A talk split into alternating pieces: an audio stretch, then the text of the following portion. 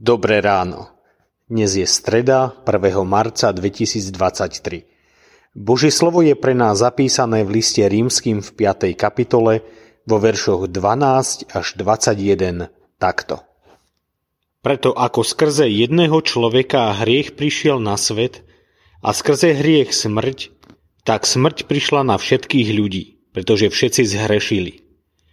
Až do zákona bol totiž hriech na svete – Hriech sa však nepočíta, keď nie je zákon, ale smrť panovala od Adama do Mojžiša aj nad tými, čo nehrešili na spôsob priestupku Adamovho.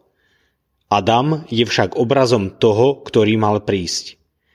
Ale nie je tak s darom milosti ako s pádom, lebo ak pádom jedného mnohí umreli, milosťou toho jedného človeka, Ježiša Krista, sa milosť Božia a dar tým väčšmi rozhojnili pri mnohých. A nie je tak s darom ako s tým, čo zavinil, ten jeden, ktorý zhrešil. Lebo obvinenie viedlo od jedného pádu k zatrateniu, dar z milosti však od mnohých pádov k ospravedlneniu. Lebo ak pádom jedného smrť zavládla, tým skôr skrze toho jediného, Ježiša Krista, budú kráľovať v živote tí, čo došli hojnej milosti a daru spravodlivosti. A tak teda, ako vinou pádu jedného došlo k zatrateniu všetkých ľudí, tak zásluhou jedného ospravedlňujúceho skutku došlo k životodarnému ospravedlneniu všetkých ľudí. Lebo ako skrze neposlušnosť jedného človeka mnohí sa stali hriešnými, tak aj skrze poslušnosť jedného človeka mnohí budú ospravedlnení. Do toho ešte popri tom prišiel zákon, aby sa poklesok rozhojnil. A keď sa rozhojnil hriech, ešte väčšmi sa rozhojnila milosť.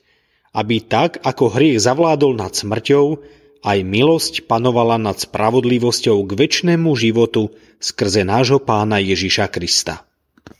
Adam a Kristus Prostredníctvom jedného človeka vstúpil do sveta hriech a s ním ako dôsledok i smrť. Adam ako predstaviteľ ľudstva podľahol hriechu a hriech zasiahol jeho potomstvo. Tak, ako sme zdedili vlastnosti po svojich predkoch, tak sa aj cez Adama dostal hriech až ku nám a s ním ako jeho dôsledok smrť. Boh však vstúpil do našich dejín vo svojom synovi, ktorý nám svojim životom a obeťou na kríži priniesol spásu, milosť a väčší život.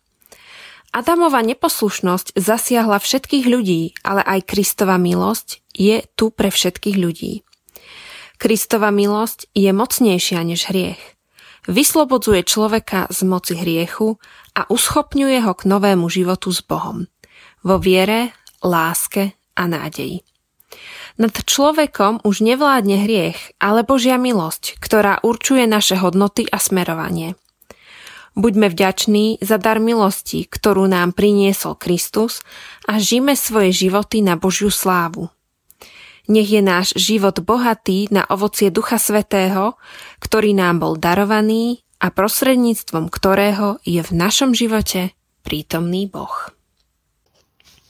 Zamyslenie na dnes pripravil Libor Bednár. Myslíme vo svojich modlitbách aj na cirkevný zbor Horné Saliby.